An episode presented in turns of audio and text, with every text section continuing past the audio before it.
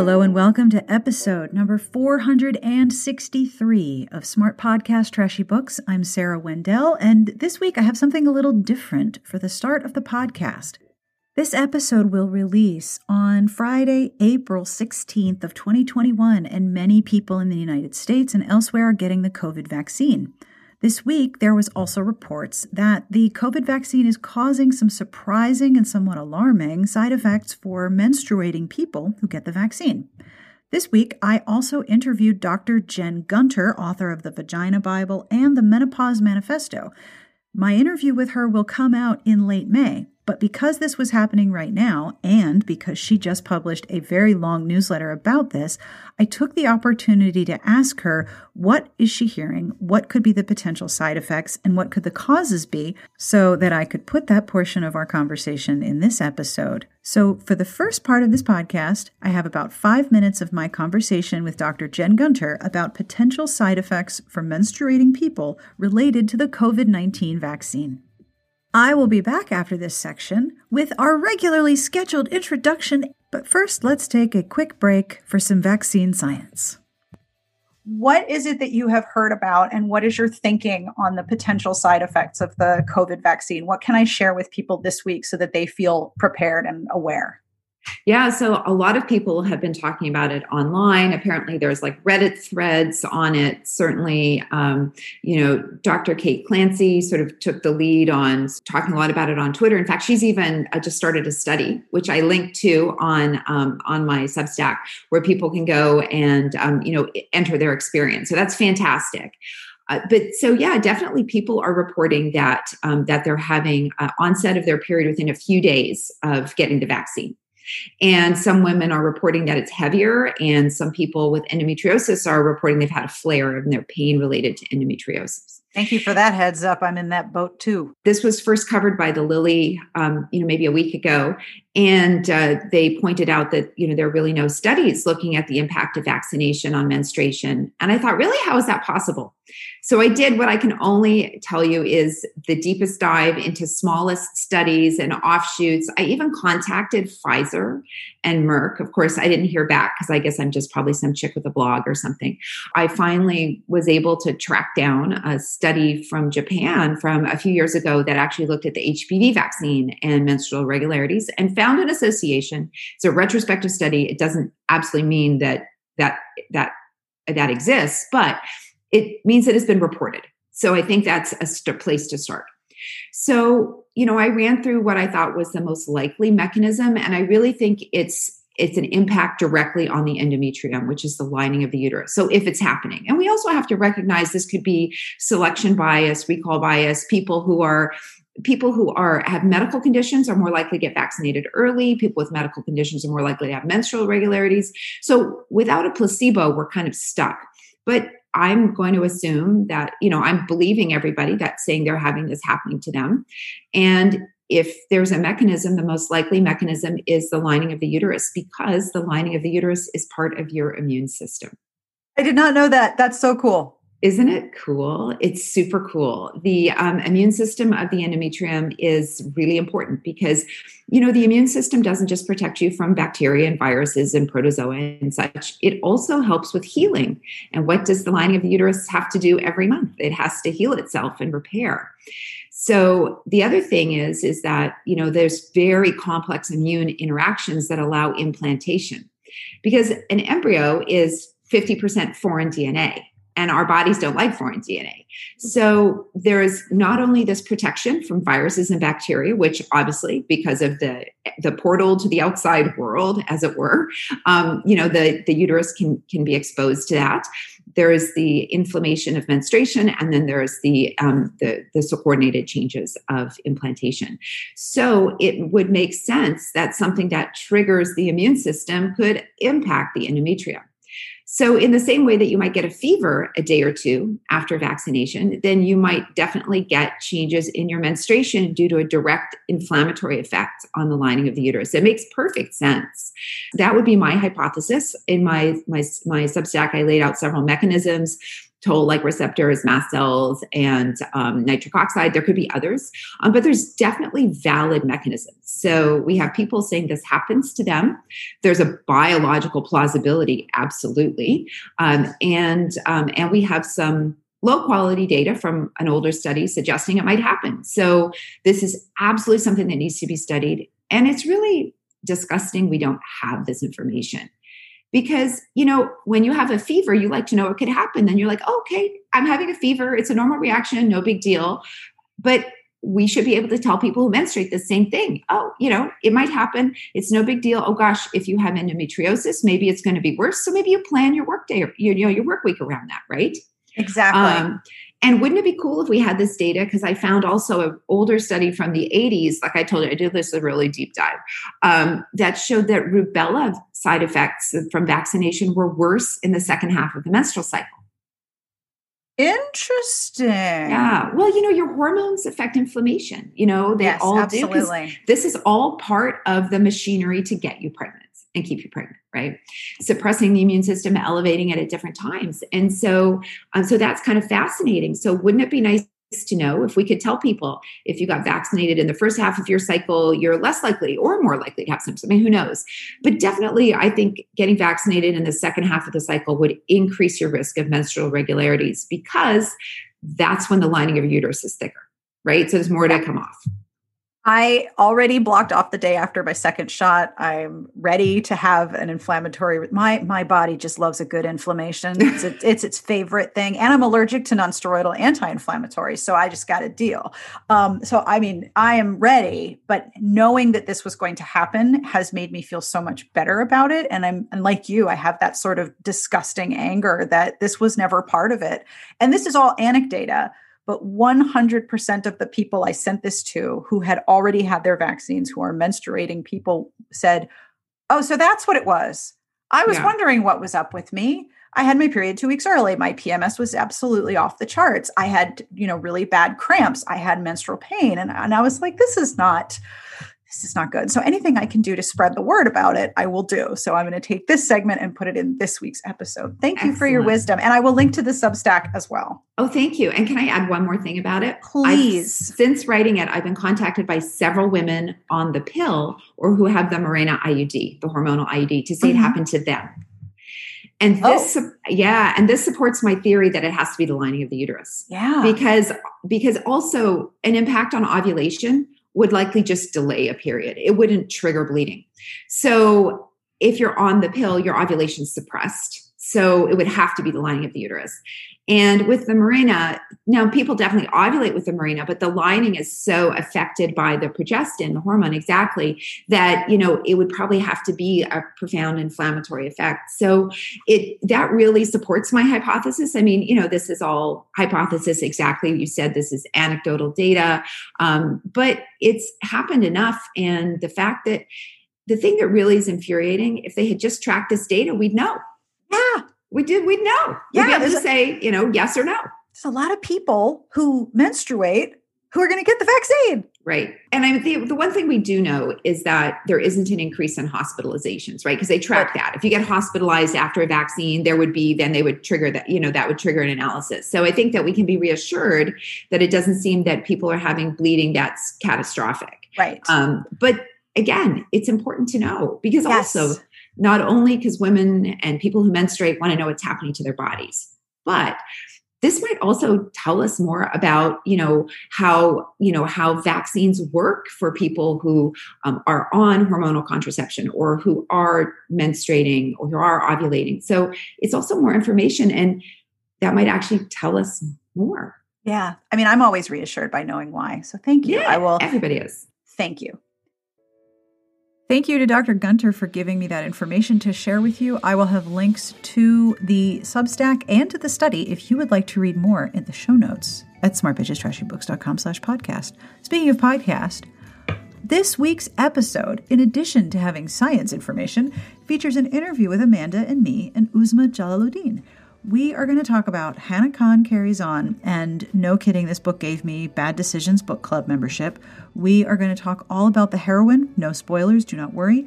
We're going to talk about halal food, cover representation, gorgeous cover art, and about writing characters who find and use their voices. This is a wonderful interview, and so I'm excited to give you a preview of a future interview and a really, really wonderful conversation, which is going to start in just a few minutes. You can find all of the books that we're talking about in this episode in the show notes at smartbitchestrashybooks.com slash podcast.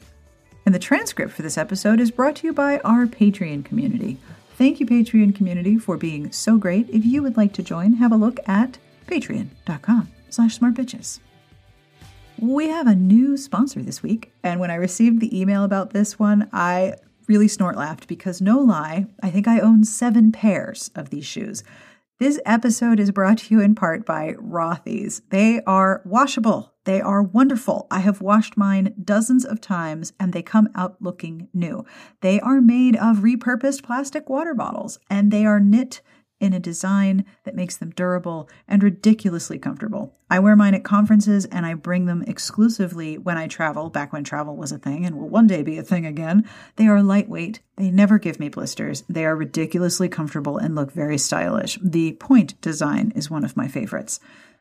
They are crafted, as I mentioned, from repurposed water bottles, and my newest pair are lace up sneakers.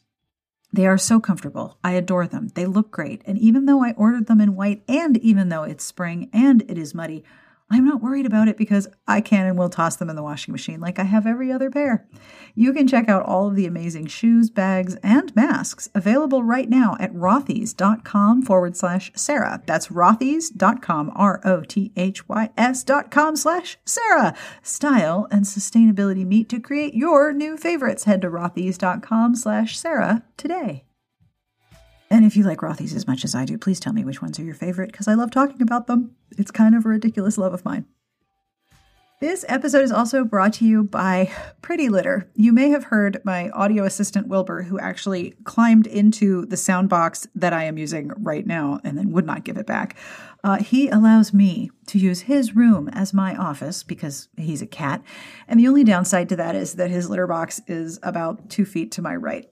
But thanks to Pretty Litter, that is not a problem. Pretty Litter is kitty litter reinvented. Unlike traditional litter, Pretty Litter's super light crystals trap odor and release moisture, resulting in a dry, low maintenance litter that doesn't smell.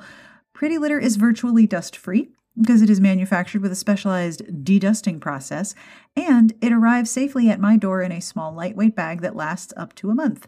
Now that I get litter bags auto shipped, I don't have to deal with last minute trips to the store or this massively heavy bag to carry out from the car, and shipping is free. But above all else, here is why Pretty Litter is a pet parent's hero. It is a health indicator. Pretty Litter monitors my cat's health by changing color when it detects potential underlying issues. You won't find that kind of innovation in a conventional litter. Get the world's smartest litter without leaving your home by visiting prettylitter.com and use promo code TRASHY for 20% off your first order. That's prettylitter.com, promo code TRASHY for 20% off. prettylitter.com, promo code TRASHY. And Wilbur wants the sound box back, and I will not give it to him because it is mine. But maybe I'll give it to him after I'm done. Let's get started with this week's episode. On with the podcast.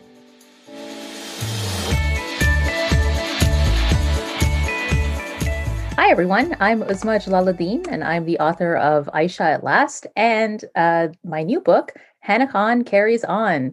I write funny, romantic books about Muslim characters, uh, and I hope after this conversation you'll be intrigued and want to pick one up. Awesome. It's like you've done this before. Uh, about a thousand times, yeah. but Is, not on this podcast. I'm so excited to be here. So, so, so, excited. I'm so glad you're here. Congratulations. On, Thank you so much. On a con. Yay! It just um, came out. I'm so excited. all right. So I um I joined the Bad Decisions book club over this book. I stayed up way too late. And you can ask Amanda. I am the bedtime commander. My oh, children, yeah. my children oh. won't tell anybody what their bedtimes are because, like, even on Discord, like my little bio line is, "I'm the bedtime commander. Go to bed now." Ooh, I love my, it. My sleep is very important. Sarah was nervous asking me to stay up till midnight to turn the website over for April Fool. She's like, "Are yep. you sure you're going to be up at midnight?" It's like, "Yeah, I'm positive I will be." I love if it. I'm up at midnight, something's wrong, or I'm reading a book that I cannot put down. I could not put this down. Oh, I'm so happy to hear that. That's oh amazing. Oh, my goodness. Now, I know that a lot of authors have said that you know writing the second book can be really challenging. Was that was that the case for you with this one? Oh my god, it was so challenging. it really was and and I don't know what it was. I'm not usually someone who like I don't know, like gets into their head about things. Mm-hmm. And well, I guess I shouldn't say that because every writer is in their head about everything. But um for some reason I thought, oh, I've done this before. I've actually, you know, I have a trunk novel, a book that will never see the light of day. So I, have done this a couple of times. Uh, I can write my my second book, but uh, no, it was the most it was the most grueling process. Even though I had a very clear idea, I knew what I wanted to write about. I knew the themes. I, I had a good idea about plot and character. Because Ayesha at Last was such an unexpected hit, I was I was surprised when it came out and it, it got as much attention and publicity as it did. I was thrilled, of course, but that put so much pressure on me as a new yeah. writer, uh, and I I tried to get a, get uh, out of my own way. And um, I think the the thing about the second book is you spend so much time writing the first book with no expectations. No one is, you know, breathing down your neck and asking you if you're done. No one really thinks anything about you and and the freedom of that the freedom of just being able to take whatever risk you want is is uh you know what what's missing with the second book yeah so and then yeah. and then it's gone because you and know yeah it, it i have had that experience when i've realized oh this thing i read this thing i i i have read and then i write about is going to be read by all of these people like i have to think in terms of the audience that's going yes. to read what i'm saying and that's yes. a completely different headspace than you know writing down my own bull crap like that's a whole other thing it, that's it exactly. That's that's what it is. You you know that you're like I said. I um I, I didn't realize that people would be reading my first book. I don't know why. It was like oh yeah, people people strangers Wait, read it. Wait, what? Really? So I'm not making photocopies and passing them out from the trunk of my car. People have. There was a whole marketing plan. Holy cow! Kind of what I assumed would happen, but it didn't. And so all of a sudden, I have this second book, and uh, but I have to say, it, it considering that my first book took me eight years when I didn't have anyone breathing down my neck, and my 2nd mm-hmm. book took me, I started in 2017 and I, I handed it in in 2019. Two years is, you know, it's pretty, that's good. There's progress. Good. So maybe there's something to be said about pressure. I don't know. the, the, pressure of having written your name in ink on a contract is often for me very motivating. Yes, very that, much That creates so. a deadline that I'm like, oh, and I signed it in ink. I can't screw around now. Exactly, exactly. so I feel like I really had to dig deep for the second one too um, because I knew that I wanted to write a book that was different enough from Ayesha at Last and kind of tackled some of the the themes that I, I feel like I started having a conversation in Ayesha at Last and I I'm continuing with it and deepening it and the Hana Khan carries on. Yeah. So what is your elevator pitch? Uh, the, the elevator pitch I thought of first, unlike Ayesha at Last, I didn't know what the hell that book was for years. which is why it took so long for it to get published. People would ask me words. Oh, you're writing. Alphabet. Yeah. I don't know. You know. There's it's about a guy and a girl and things happen. They're like, uh-huh. Uh, so Hana Khan carries on is uh, basically you've got mail set in rival halal restaurants. I will jump in because I'm coming to this with advanced knowledge because it was what I talked about before. Yes. But Elizabeth said that she wrote one of the early drafts and completely forgot to put the you've got mail it's true. the first time around. Yeah so i thought oh this is a great pitch. It's awesome. You've got mail. Who doesn't love uh, you know tom hanks and meg ryan? It's 1998 movie. Awesome and then the entire first draft i was just so focused on you know because you've got males, the conceit of the two worlds right? Like the the virtual world in, in, in terms of that movie uh, or the pen pan pen pal world in, in terms of uh, shop around the corner the original. Um, but i was so immersed in hana's world because her world is so dynamic. It's you know the, a lot going the, on. yeah there's a lot going on. The neighborhood and there's all these challenges. And then i got to the end of the draft and i was like oh i think i forgot to do something. Oops. Oh darn. And then i had to go back and then kind of infill all the rest of the the you got mail part. And amanda i don't know if i told you this but the first draft the way they communicated there was a whole subplot that my agent was like nope nope. It was through video games. They were uh, no. Yeah, it was originally it wasn't podcast, it was through video games. I would have loved that yeah. as well. Yeah. Oh, yeah. oh, save that save that for another book because that is brilliant. That's what my husband was saying. He's like, no, you have lots of, and it was like a. a I invented a, a, video game. It was like a, a, a whole like RPG role playing oh. type of. It was really cool. And That's then I ticking kind of, a lot of boxes here. and I kind of got got into Gamergate on it, and it was just oh. all this, eh, you know, because as a as a, a, young woman as gaming, right? There's so much toxicity and oh, all yeah. of that stuff to get yes. into. And then my agent was like, "Okay, what is the book about?" Let's get back to the basics. It's about identity. It's about I, I this. I feel like I tend to write big. Like my plots are quite large and I always tackle like a million themes because deep down I'm afraid I'll never write another book again. so I need to get all my all in there, right? Got to put it all in. That's it exactly. Yeah. Yep. But then I, I settled on podcasts because I love podcasts. I'm a huge fan of the form. Thank you. I am too. So we're going to talk about covers, obviously, because oh all of gosh. the covers have been gorgeous, oh both both yes. UK and US. Um, like obviously you love them, right? Like, but authors don't get a lot of say sometimes in in covers. Like, were you involved in the process? Like, how excited were you to see them in person? Like, I want to know more about cover design and and how you feel about yours. I'm so excited to get this question because no one has asked me. They just assume that I love it. And I do. I was so, so excited. I have a copy of uh, Ayesha at Last. So the the Canadian cover for Ayesha at Last, they just look yeah. so beautiful together. Um, I didn't have a lot of say in the cover at all for either Ayesha at Last or um, Hana Khan Carries On, but I, I do remember because the, the US release of Ayesha at Last, my, my first novel, came about a year and a bit after it was it, it, came out in Canada. So they had some time to work on the cover and they they sent me an early design that actually had featured both Khalid and Ayesha, the two main characters from my first book, oh. sort of intertwined together, which was interesting. And I, and I said, I just don't know. It just doesn't feel like the right kind of, you know, the thing for it. And they actually they went back to the drawing board and they came up came up with this beautiful sort of thematic of like this uh, line drawing of a hijab, a woman in hijab with her hijab kind of flowing and these bright bold colors. And they follow that into the second book, which I'm really excited about. I love both the covers. The Canadian cover is beautiful. Uh, the U.S. cover, I think, has a lot has a really special magic to and it. And I, I like when they match too. Like, yeah, it's not yeah. really like a series, but I like it when they like go together. Exactly. next to each other. And... Exactly, exactly. I hope people will post pictures of the two covers uh, beside each will. other. I'm sure they will.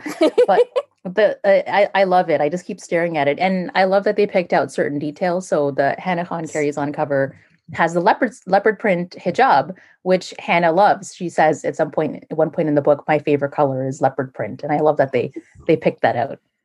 I also love the iconography of of calling attention to the idea of podcasting. On the US cover, she has a microphone. In yeah. the UK cover, she has headphones on. That's right. It's it's a perfect way of calling out the audio aspect of the plot. Exactly. And they're so yeah. stunning. They're each can you pick a favorite? Do you have a favorite? I hope I won't get into trouble. I think I like the US uh, Canadian cover a little bit better than the UK yeah. cover, but the UK cover has that that pop of yellow which i think is really eye catching i can i can, sometimes it's like okay what's going to stick out in a crowd right like yeah, yeah, you have a whole bunch of covers what's going to really draw the eye uh, so they they both have their strengths.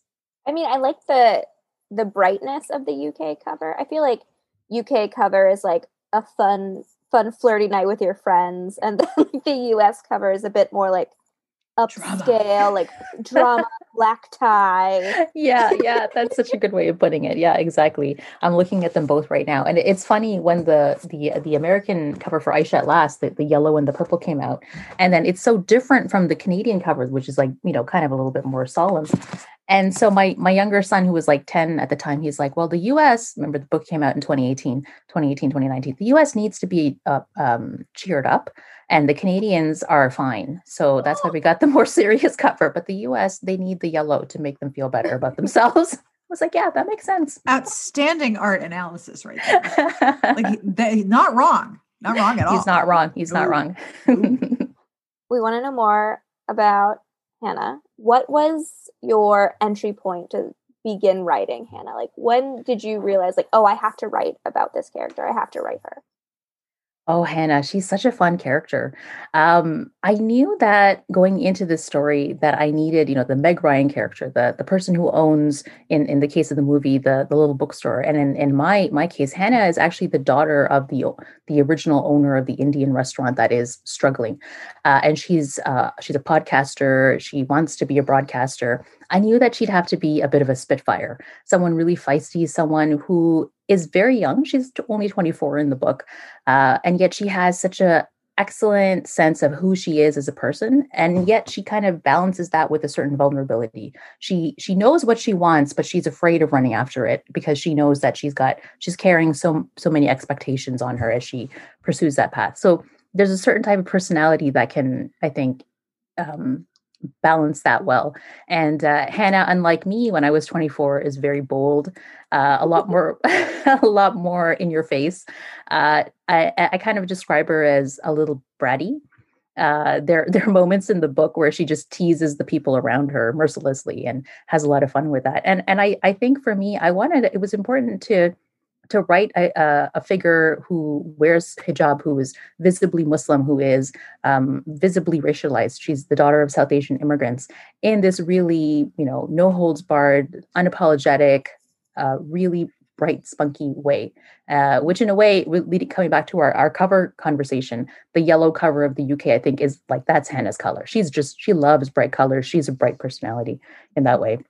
Well, when and, we when we talked to her book page, um, you had mentioned that like normally for like Muslim women in romance or like women's fiction, they're like throwing off the hijab and running away and like dating a white boy and you know like right. you, you don't see them marrying a like traditional muslim man and like having a happily ever after and i think for a lot of people and their limited consumption of media they they think sometimes like Muslim women are like dour and you know like quiet and you know not as like bold as as Hana is, but like you know we yeah. we contain multitudes. I love that line. That's that's it exactly. Yeah. yeah, it's so it's so true, and uh, you know, and and and the problem is that there just isn't enough depictions of Muslim women out there. Like it's slowly changing. Like it, I, you know, on the page, I, I, can see people like there's, there's, a, I feel like there's a wave coming up behind me, which is yes. so amazing. And remember, Ayesha Last was only published in 2018, yeah. and when it hit the market, I think part of the appeal was that oh, it's a Muslim Pride and Prejudice retelling, mm-hmm. um, and there just wasn't a lot out there. I, I can only think of like maybe two books that uh, Sofia Khan is not obliged. There's a few more in YA, but not so much in romance in general.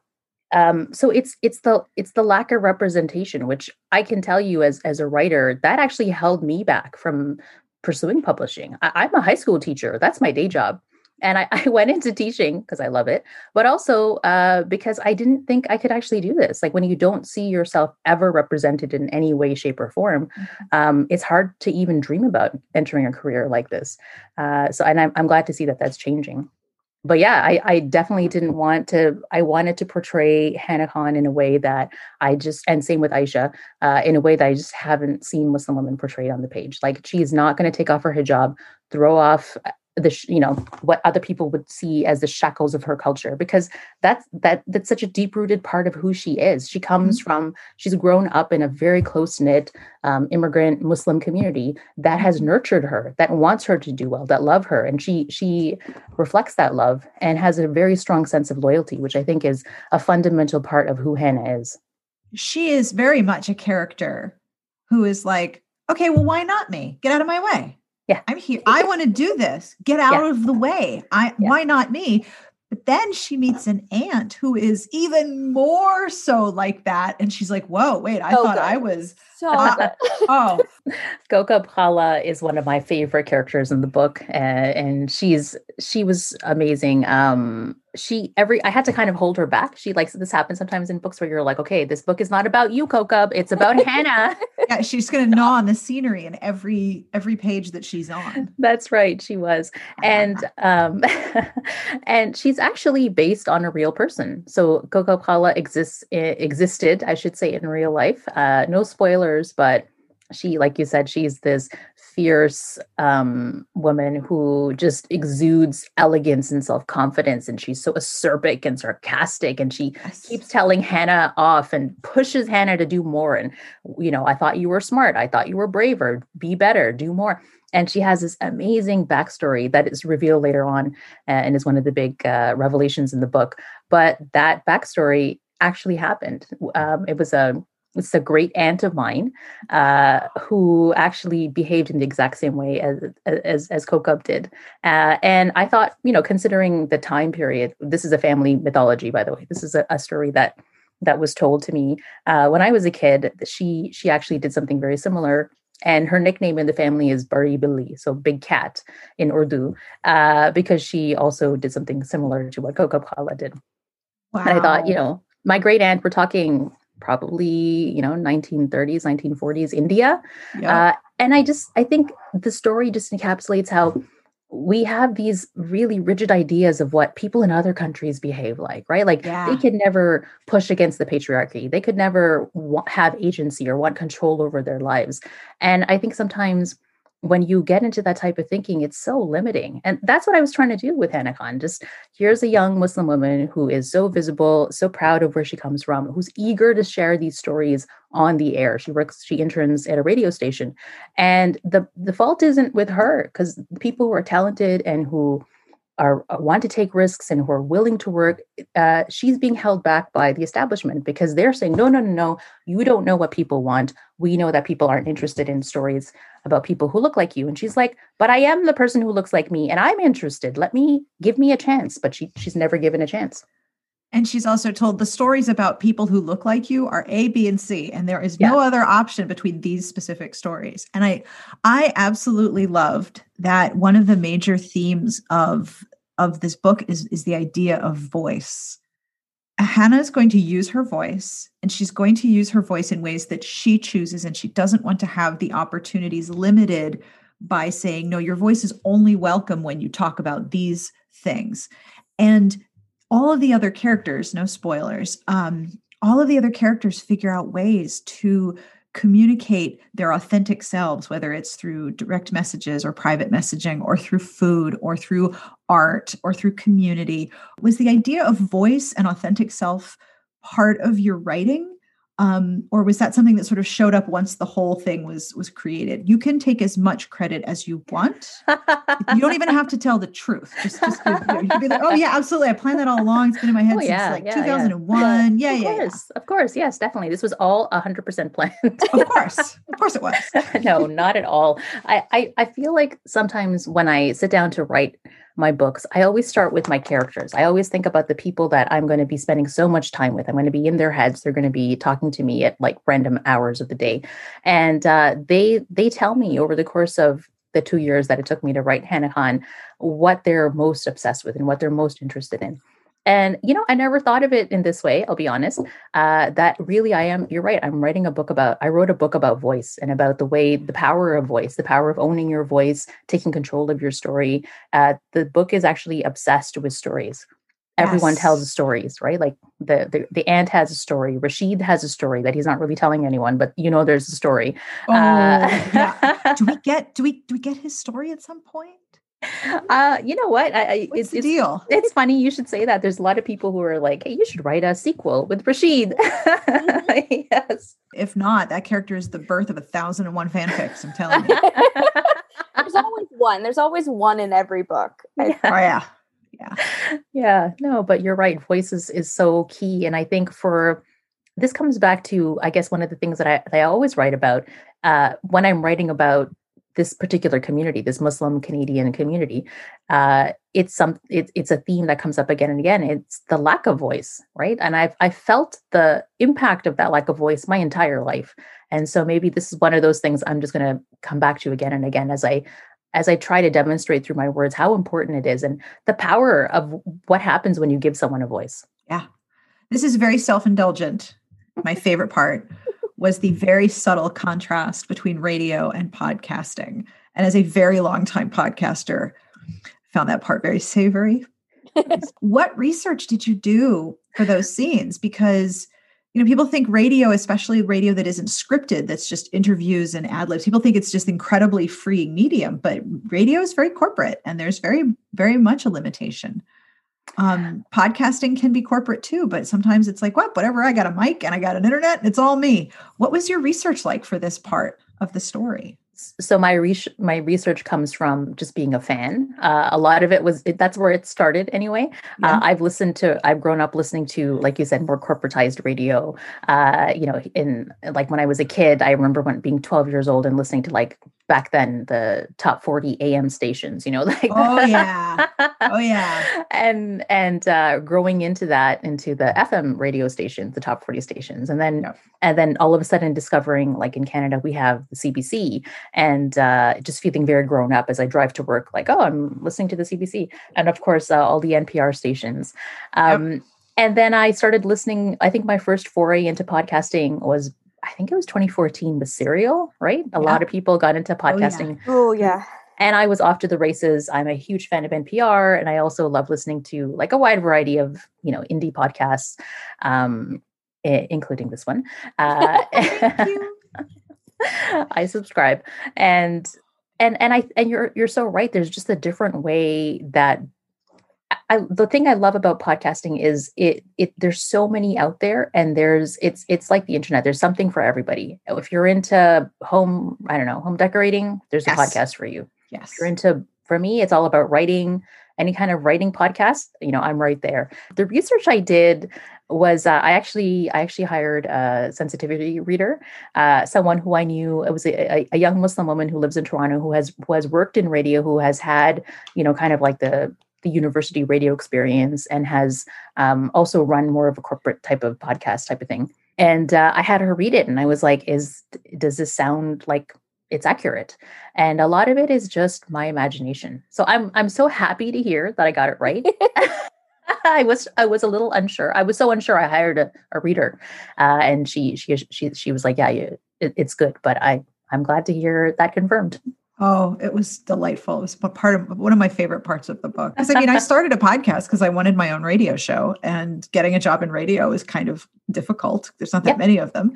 And I'm very much a, oh, I want to do this. Who's going to stop me type of person. Like, yeah, why not me? Why not? I'm who's going to stop me? I'm going to do this, even though it's really scary.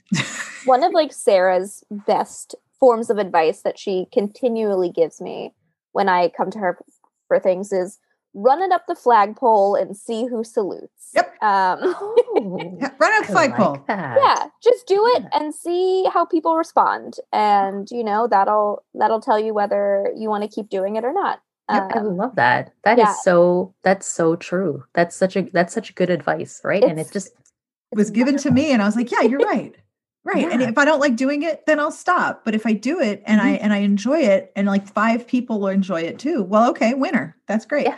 Yeah. The, the, real question is who's stopping you? Is it you stopping you? Because if it's you stopping you, then you need to get out of your own way. Why are you stopping yourself? It's so true. And and I, I feel like I that I feel like I wish someone had told me that when I was 25. so no obviously no more spoilers. Um, but try so hard to keep episodes know, about new books spoiler free. but then I've read them. I'm like, all right, so I want to ask you about this one scene about three quarters into the book when they're proclaiming yeah. their undying love for each other, and then this happens. You know, I can't do that. So yeah, no spoilers. That's but, for the after conversation. It's you know how on, on Goodreads you can click spoilers and yeah, book club, book club convo, book yep. club. But there are moments in Hana Khan where she or her community deals with xenophobia, anti Islamic prejudice, racism, hate crimes. Were those scenes painful to write? Were they kind of like therapeutic in a way to work through them through writing? How did it feel writing those?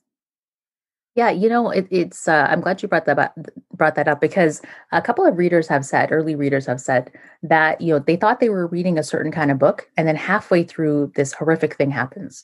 Um, because it can't be a rom com if, like, God forbid, you cannot something serious. Who let this Islamophobia into my rom com? what was that about? Excuse me, waiter. There's there's racists in there's, my book. There's hatred in my in my, in my beach read. but you know what? Uh, you're making a joke, but that's exactly how it happens. And yep. you're just drinking a coffee, minding your own business, and all of a sudden it comes at you. And and I wanted the reader to not just to kind of not be bracing for that mm-hmm. because that's what happens with yeah. with the racialized people, with minorities. You you never see it coming, even though you are always on guard. And that's the irony of it. And I was mm-hmm. trying to kind of, you know, Hana is almost like letting down her guard a little bit. She really feels safe in the Golden Crescent neighborhood, her her close like close knit community, which is why events that happen later on in the book are even more disturbing. But the first time something happens is when she's out in the city of Toronto. Uh, and I don't know if either of you have ever visited Toronto. Uh, you have, it's a very diverse city. There are people from all over the world, which I love about it. And for me, I've always felt pretty comfortable walking around, but I'm also very aware that I'm a visible Muslim woman and I'm always aware of my surroundings, especially when I leave my neighborhood. That's that's just the fact of, you know, being the person that I am. Uh, mm-hmm. And uh, you know, I, I I remember one time I was out with a, a, friend of mine who's also she's a she's a Pakistani American woman, and I was just we were wandering around Toronto somewhere, uh, you know, and I, I, wear hijab and she doesn't, and she was more aware of the stares that I was getting than I was, uh, because I felt like oh I'm in a, a, neighborhood I'm comfortable with, and she's like people are staring at you, and I was kind of flicking my hijab and saying yes, of course they're staring at me, of course why would they, and I was passing it off as a joke, uh, but she was pointing out the you know something that is really i don't even notice it because those stares aren't dangerous. It's when people start invading my space that it does. So um i remember when i was drafting and i wrote that this particular scene uh, i think i started crying because it was so painful. And um while nothing that extreme thankfully has happened to me um, i know what it's like to be attacked to be harassed uh, whether it's online or in person. Mm-hmm. and uh, you know like i was i was 20 when 9-11 happened. So i remember what it was like to get jump on the train and go to go to school the next day and just feel like oh my god does everybody hate me? I didn't mm-hmm. i had nothing to do with this. I'm in toronto but does everybody hate me? And that feeling like you're walking around with like a target on your back so it, I think it was quite therapeutic to write about it and to really explore it. But the other type of Islamophobia, or sort of, I don't know, I guess it is a type of Islamophobia, a type of discrimination, definitely, is what she experiences at work with her boss, Marissa. Yes, that was just as hard to read, if that makes sense, because it's it because it's cloaked in niceness, not yes. kindness, niceness. Yeah, there's something more like insidious. Yes, that's about, the perfect word. Yes. You know, like racism or um like xenophobia that's like not like outward because like when that happens you're like okay like this person's a racist got it like you know i'm i know what they're about but when it's like kind of like slipped in a little bit it feels like it feels grosser it feels like way more gross than like outward racism and it you know i always think about um you know one of the definitive uh, rom-coms uh, uh, fiction that I, I read like 20 20 years ago was bridget jones's diary. Mm-hmm. and then in i think it was the first one i can't remember may might have been the second one when bridget jones is describing how one of her friends is like a jellyfish attack. Like you don't know that you've been stung until after uh, it's it's over. You don't even realize it. And i yeah. always think about that because it's so relatable yes. to my life right you don't even know and and i purposely wanted to have a character like marissa because in my first novel ayesha at last um, there's a character who's also an islamophobic boss uh, who really torments khalid and a really in your face he should report her to hr you know obvious way and that luckily i don't think is the norm for most people's workplaces. Most of us deal with a little, like you said, insidious type of attacks, and it chips away at Hana's self confidence. It it kind of breaks her down on a, on a level that is uh, just as painful and I think damaging as the in your face Islamophobia that she faces throughout the book. And I, I, wanted to show both because I actually mm-hmm. think the microaggressions that you face on a daily basis can be worse. And those I've had, those I've had throughout, you know, yeah, even as a teacher from um, some of my colleagues, some mm-hmm. some people that I've worked with, uh, and yeah, and and that's it, it's it, it really shakes your sense of self. Yeah, like the the smaller things have like this weird way of like uh, burrowing yep. yeah. themselves, and they'll like pop up like days later. Yeah, and yeah. you know you have to kind of like check yourself, or like where did they? Was it like he's yeah. just yeah yeah it, it's it, it, it's worse i think Uh, you're so right it's it's it's the whole gaslighting aspect of it is like did that happen maybe I'm being am too I, sensitive. Yeah, am I being too sensitive? Like, Yep. and yet the weight of that, I think, long term can can be felt in way in in really subtle ways Mhm. and sometimes not so subtle ways. So I, I alluded earlier in our interview to the fact that oh you know uh, the lack of representation really held me back from entering and feeling like comfortable enough to enter the world of publishing for so many years. Like i didn't even start writing until i had been working as a teacher for a few years. I had i had two children and i was at home on maternity leave with my second kid. And i was like you know i should really write that book. If i say i'm going to write that book i should write Yep. that book uh you know by the way don't write start writing a book when you have an infant at home but anyways i started They're not very conducive to any form No, of productivity. no, no, like no, that half whole, they, they sleep all the, whole time. They don't. I was in my 30s before I, I even felt confident enough to to say to myself, yes, I want to be a writer.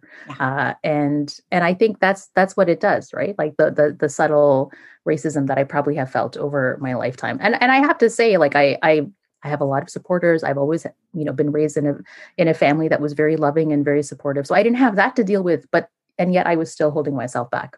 Building on your interview with Amanda that you did for Book Page, which I will link to in the show notes, um, one of the most frequently mentioned aspects of this book is the not only the portrayal of a Muslim woman experiencing love and romance and all of those emotional parts of courtship, but you also include a lot of Muslim tradition and culture. Like she goes to mosques, she goes to community events.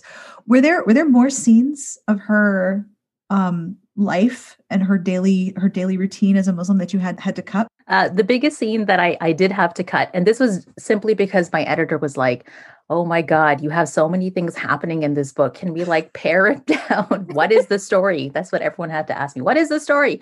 Focus. Um, there was this one scene that I I personally wanted to keep in, but my editor was right. She's always right. Uh, and it's So it's it's. I know they're always right. Just listen to your editor.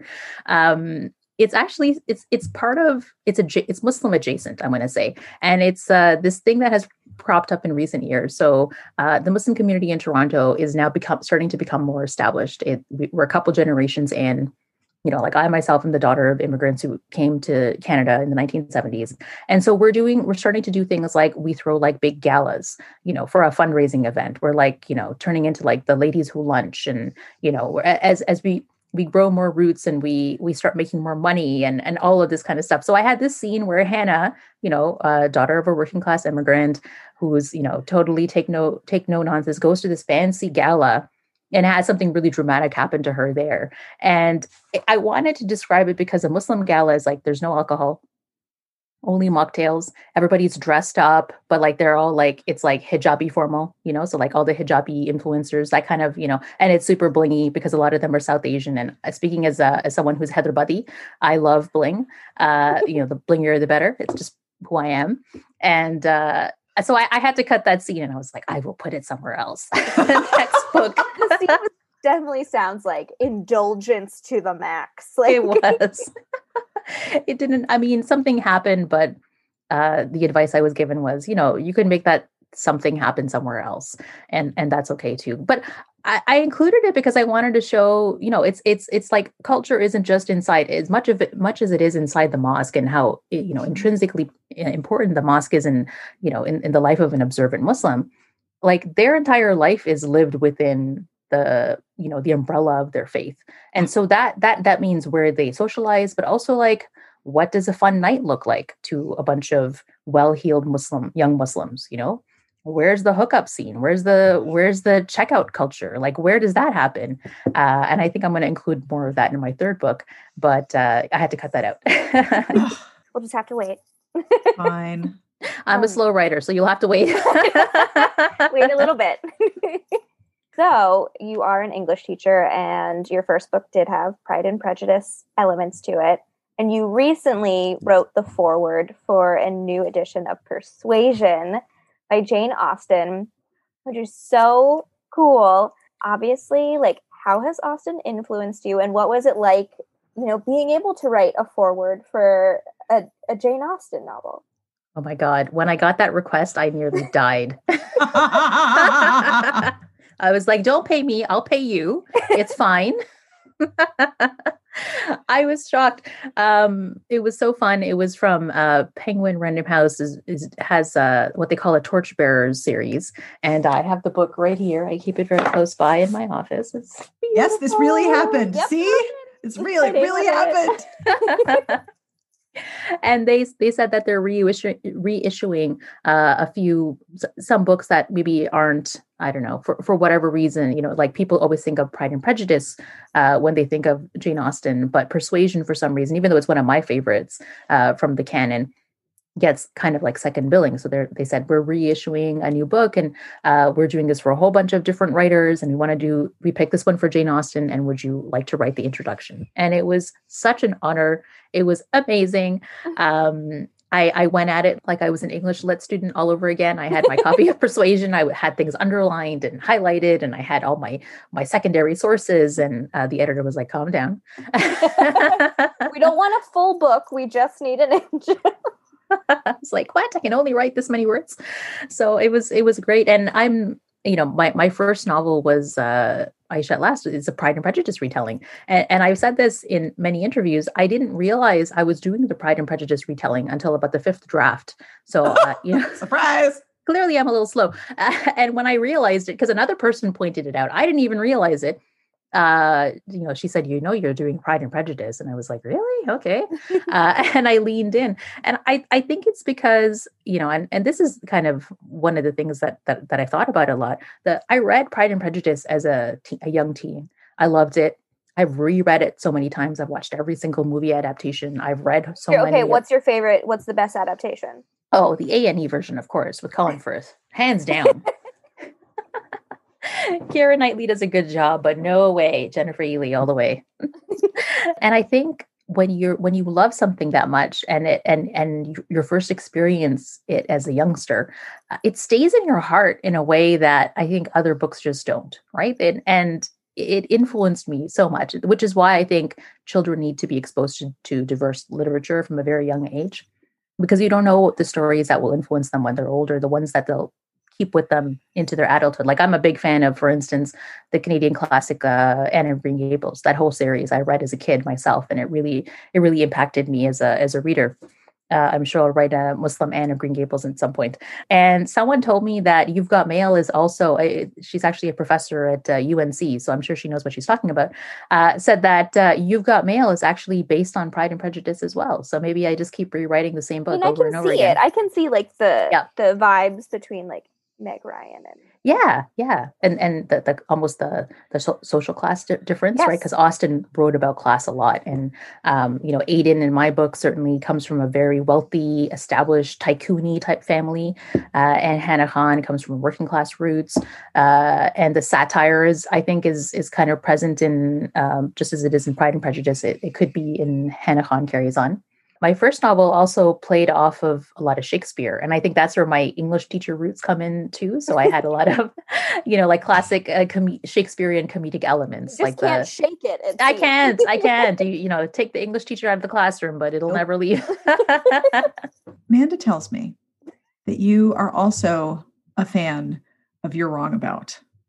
God, yes, I love that podcast. It's It's amazing. Sarah I'm a huge loves fan. it. I love it. And I can't listen to a lot of it because whatever it is that we're wrong about is going to be miserable and awful and I'm going to feel terrible. it's so true. like we're wrong in so many bad ways. So, So many what ways. is your what was your favorite episodes series for that for that show and have you tried maintenance phase yet? You know what? I haven't tried maintenance phase. I'm really excited to dive in. I'm going to go for a walk after this uh, interview, and I'm going to listen to it. I'm excited. What brought me to your you're wrong about is was the uh, Princess Diana series that they did. Oh yeah. But I love that podcast. I think my favorite one, the one that I constantly tell my friends to go and listen to, is the obesity epidemic. Um, Yes. the best one. It was so eye opening. It made me rethink so many things in my life. Every time my friends complain about, you know, they're on a diet or they're, you know, they need to lose weight, I'm like, no, we need to be happy with who we are. And Yeah. this is really toxic for you. Yeah. So I become a bit of an evangelist, evangel, evangelical, evangelical on uh, that particular episode, uh, and I've forwarded it to everybody. I don't think anyone has listened to it because I would have gotten a lot of like, we need to talk about this Yeah. but I'm going to break them down. It's going to happen. Just wait until you start maintenance phase. It's like that times a thousand. The episode I can't that- wait. it, it's really cathartic to listen to something like that, right? And be like, okay, It is. yes, I do not need to be mean to myself about this. I do not need to be mean to myself about having an Oreo. I'm going to have another Yeah. Oreo. Exactly. I feel like we all just need to be kinder to ourselves. And and as someone who sometimes my self talk is so negative, uh, I'm I'm that uh, insecure writer constantly. Um, I just I it was such a good reminder, and and I love their reactions to each other. They're like, "No, oh my god, what? Tell me more!" I love it. The support in that podcast is beautiful to watch, listen to. Do you do you think that Sarah Marshall is looking at the satanic panic surrounding Lil Nas X right now and being like, "Thank you, Yes. thank you so much, just writing about this." Do you think like her head just like lifted off her body when all of that happened? I was like, "Oh my god, another satanic panic!" I know, I know. She she needs to get that book proposal in now. Make Right? some bank, Sarah. Oh my gosh. Oh, you, and, and I'm like, wow, everything happens in cycles. It's always the same. It's like the So true. it's like the mimeograph machine, which is my favorite like metaphor for old copies Yeah. because Yep. it's an old technology making old copies. I don't Yep. know what that is. Okay. and when you see it from that perspective, you just really realize, oh, okay, so we we're all just obsessed with the same thing, and then Mhm. we forget about it, and then it Mhm. comes back, and we get obsessed again. Mhm. There's something kind of comforting about it, right? It is. little It's like, oh, a is little it is it satanic panic season? like look at your watch, like it's about time for another satanic panic. yeah. so usually the last question we we tend to end on is asking you, what are you reading right now that you want to tell everyone about? I'm really excited for my friend's book, uh, Misfit in Love. So this is a YA novel. Uh, S.K. Ali, uh, a good friend of mine, wrote this, and uh, it's a it's a follow up to her. I think it came out in 2017. Her From A to first novel. Is that one? Uh, no, uh, uh, Saints and Misfits. It was her first book. So this is the follow up to that. So I'm really excited, and it's amazing. And it comes out in at the end of May, and everyone should take a look at that. Um, just in general, I'm always in terms of uh, romances. I'm always big fans of uh, Alisha Rai.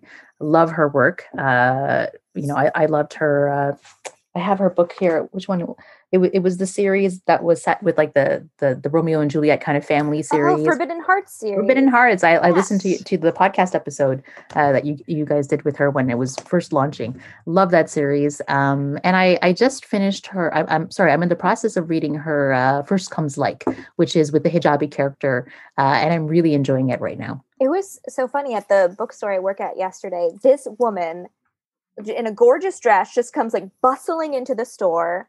Um, and I was like, you know, keep your mask on, sanitize your hands. I was like, is there anything I need, or like, is there anything I- can help you find? She's, I'm just here for one book that I heard about, and I need it right now, and you Yep. have to tell me if you have it. One of us, yes. And I was like, "What? Well, what are you looking for?" She's like, "I was like, first comes like by Alisha Rai. I she's like, I heard about it and I need it."